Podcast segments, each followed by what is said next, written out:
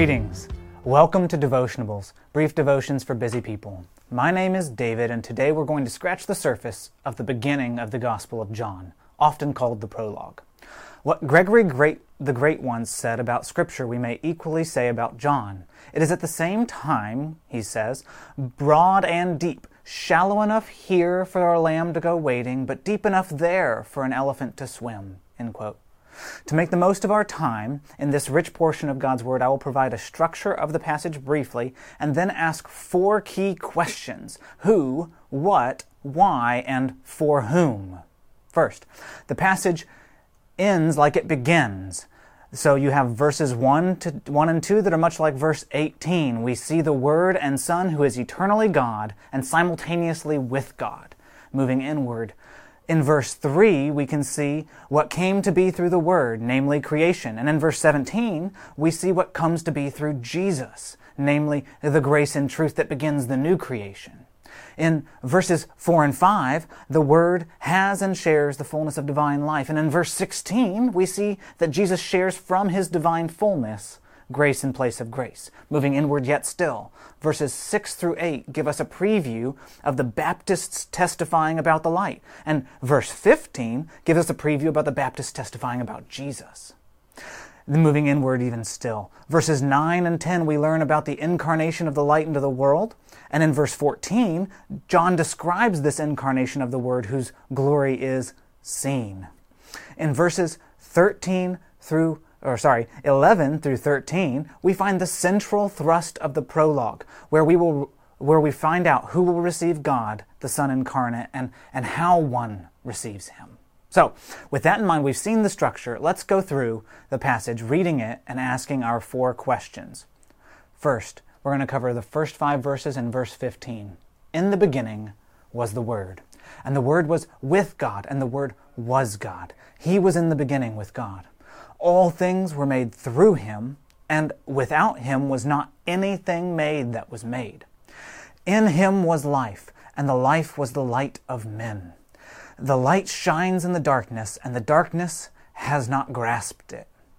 Then, verse 15 John bore witness about him and cried out, This was he of whom I said, uh, the, after he who comes after me ranks before me because he was before me. End quote. So, our first question is who is the Gospel of John about? In the first five verses, John reaches back prior to creation in what we could call eternity past. Herman Ridderbos then when he speaks about this, he compares these verses to a blockbuster movie. He says, quote, Though the soundtrack of the prologue may be that of Genesis 1, the content is that of the gospel, end quote.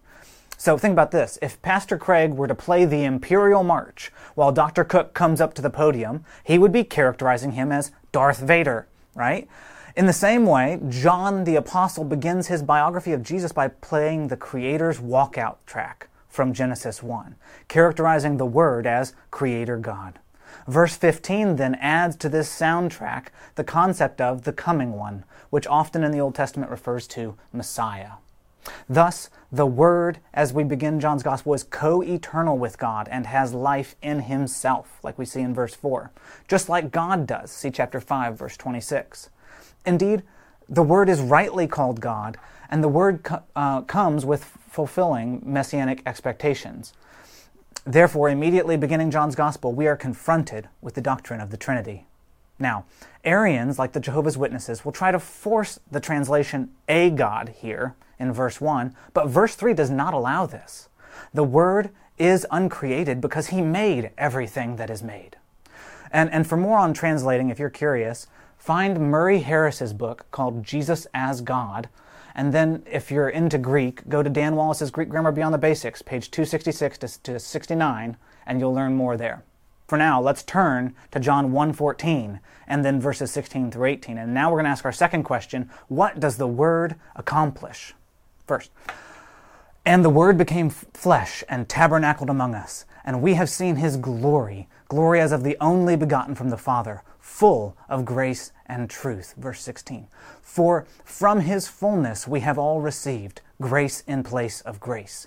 For the law was given through Moses, Grace and truth came through Jesus Christ.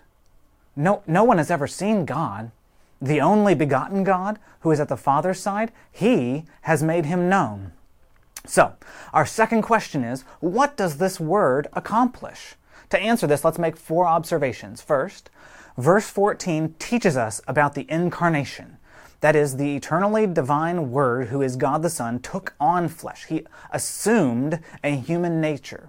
Now, Fascinatingly, the only other reference to Jesus' flesh in the Gospel of John comes in chapter 6, and it is clearly connected there to his death, signifying why God took on flesh. Observation number two. The phrase, full of grace and truth, alludes to Exodus 34, when the Lord revealed his glory to Moses on Mount Sinai, saying, Yahweh, Yahweh, a God merciful and gracious, slow to anger, abounding in steadfast love and faithfulness forgiving iniquity and transgression and sin, but who will by no means exonerate the guilty. In the Gospel of John, Jesus' life, death, and resurrection are a new Sinai.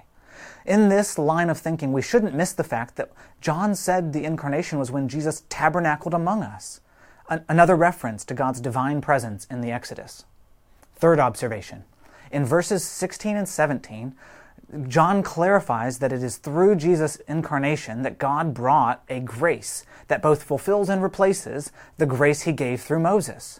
The incarnation of the Word brings about the new covenant. Fourth observation, finally, verse 18 explains that the incarnation of the Word reveals the Father, it makes him known. This was implied in that allusion to Sinai, but now it's explicit. Since the gospel speaks of the cross as Jesus' glorification, my friend likes to suggest that we can think of Calvary as theophany.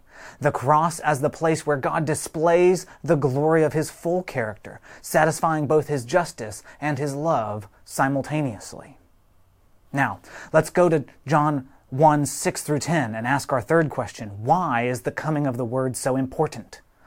Verse 6 there was a man sent from God whose name was John. He came as a witness to bear witness about the light, that all might believe through him. He was not the light, but came to bear witness about the light. The true light, which gives light to everyone, was coming into the world. He was in the world, and the world was made through him, yet the world did not know him. Our third question is why is the coming word so important? To answer this, I want to notice three truths. First, in verses 6 to 8, uh, we learn that God commissioned a messenger to prepare the way for the word by testifying about him. This is, this is rare. It calls our attention to the word. The purpose of the Baptist testimony is then given. It's the same purpose as the purpose of the gospel, namely that all might believe in Jesus Messiah and by believing have eternal life in him. Second truth. When verse 9 says that the light gives light to everyone, John means that Jesus is both like the sun, the light without which we could not exist, see verse 5 of this chapter, and like a halogen spotlight, the light that exposes every person's deeds, see chapter 3. Third truth. In verse 10, we learn that when the Word became incarnate, quote, the world which was made by him did not know him. In John, the word world most commonly refers to fallen humanity generally, that is, creatures in rebellion against their Creator. And chapter 17, verse 25, sheds some light on this for us. Jesus prays, The world does not know you, but I know you, and these whom you have given me know you. See, Jesus distinguishes between the humanity in rebellion against God, the world, and his followers whom God gave to him. Therefore, the Word is important because apart from believing in Him, there is no way to know God savingly or have eternal life. Verse 5 already told us that, uh, that those in the dark, the world, don't grasp the light. And later in John 3, he's even going to tell us that the people uh, love the darkness rather than the light, which is why they will always reject him unless he intervenes. Let's end our, end our time together in that central portion in verses 11 to 13. Here we're going to ask our final question. First, the verses. He came to his own, and his own people did not receive him. But to all who did receive him, who believed in his name, he gave the right to become children of God, who were born not of blood, nor of the will of the flesh, nor of the will of man, but of God. So our final question is For whom did John write his gospel? To answer this, I want to make two observations. First, given the cosmic context of the prologue, in verse 11 in specific, I understand it to mean that when the Creator came to his creation, even his old covenant people didn't receive him. In other words, the specific sample of the creation most likely to receive him did not. Outrageous. Second observation when we look at verse 12, we learn about the ones who received Jesus. All who receive Jesus believe in him. Jesus grants them to be born of God.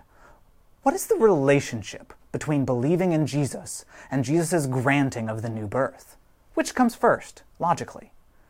Jesus answers this for us in John 3 when Nicodemus is unable to believe because he has not been born again. This makes sense in light of the world's love affair with darkness. Before we believed, we needed divine intervention, what Paul would call in Ephesians a spiritual resurrection. In John 1:12, our author pulled forward the recipients of divine grace to contrast them with those who would not receive the word. Receiving and believing in Jesus, biblically speaking, are the sure results of the new birth. They are the fruit of conversion which testify about the root of conversion. John wrote his gospel for all who will turn to, trust in, and treasure Jesus, who will stop loving the world and love the Lamb of God who has taken away their sin. John wrote to reveal Jesus to you in his glory so that you would keep turning to, trusting in, and treasuring him. If, if you have not done this and you're listening, my friend, know that I prayed for you before I started this and that you, I prayed that you would believe in Jesus, and by believing, you would have life in his name.